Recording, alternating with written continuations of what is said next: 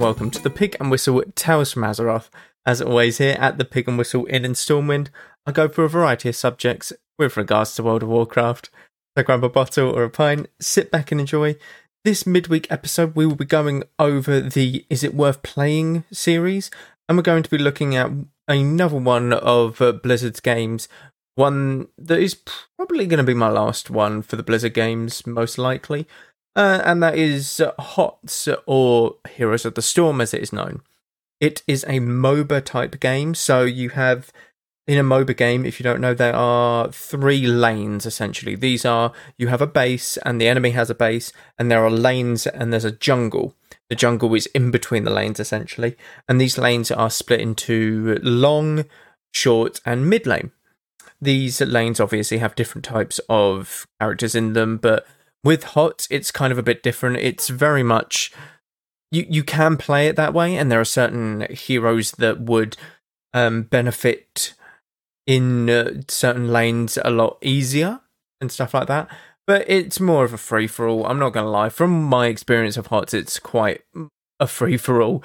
Um, that is playing ranked as well. So the purpose of the game is obviously to defeat the enemy's base. You have a specific boss, a titan or something, it might be called, and essentially you have to defeat that titan or you have to win the objective. As HOTS has multiple different objectives where it is you have to control a capture point, and this capture point will deal damage to the core.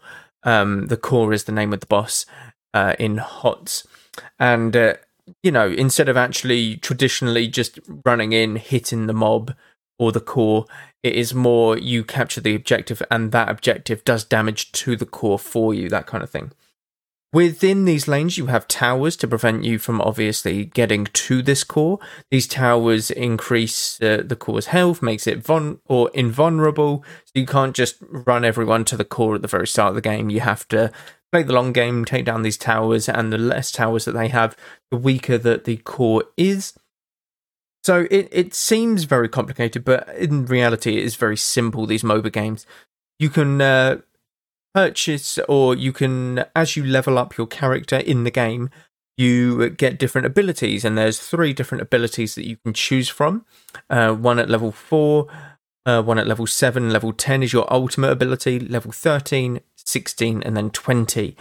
Um, all of these you can do a different sort of path. So if you want to pick something like for a very specific ability. So you just hit ridiculously hard with one ability, you can.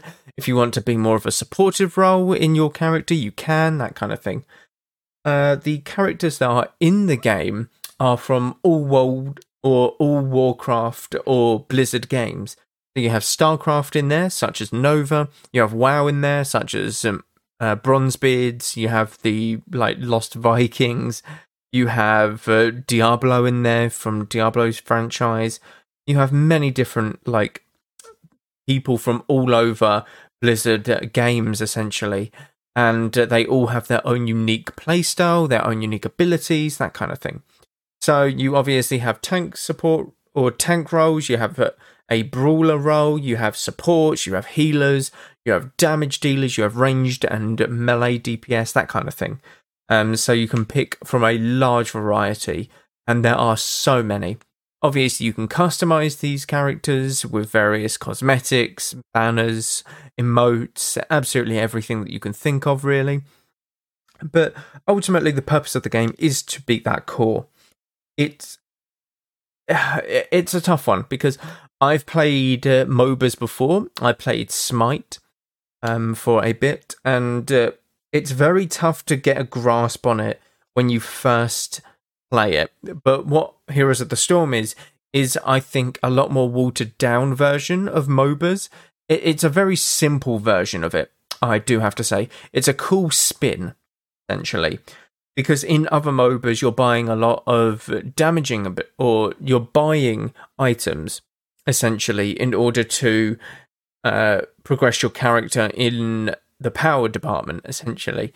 Um, but with uh, regards to this, it is a leveling system with talents, and these talents are a lot more simplified. You have three talents to pick from when you hit level four, but when you get 2000 gold in another MOBA, you can pick from about 60 to 70 items.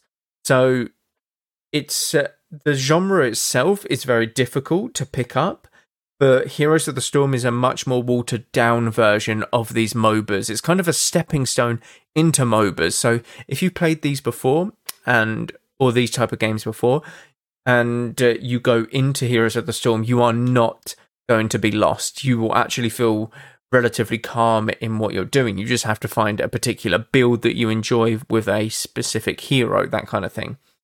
Obviously, if you enjoy the Blizzard franchise games and stuff, you have so many different heroes to pick, and just picking a hero that you kind of relate to is really cool. Like, you really think Diablo's like super cool, so you play Diablo. Or you think Arthas is really cool from World of Warcraft, so you pick Arthas to play. And, you know, it's that kind of thing. You're living out a fantasy kind of deal. In terms of replayability, there is a lot that you can do. You can go into practice ranges and try out other heroes. There is constant weekly um, rotations. So you don't start the game with all heroes unlocked, but you start with a select amount unlocked. And uh, every week there are different heroes in the free rotation pool that you get to choose and test out these heroes for that week. Uh, so it means that you can buy them with in-game currency and stuff like that.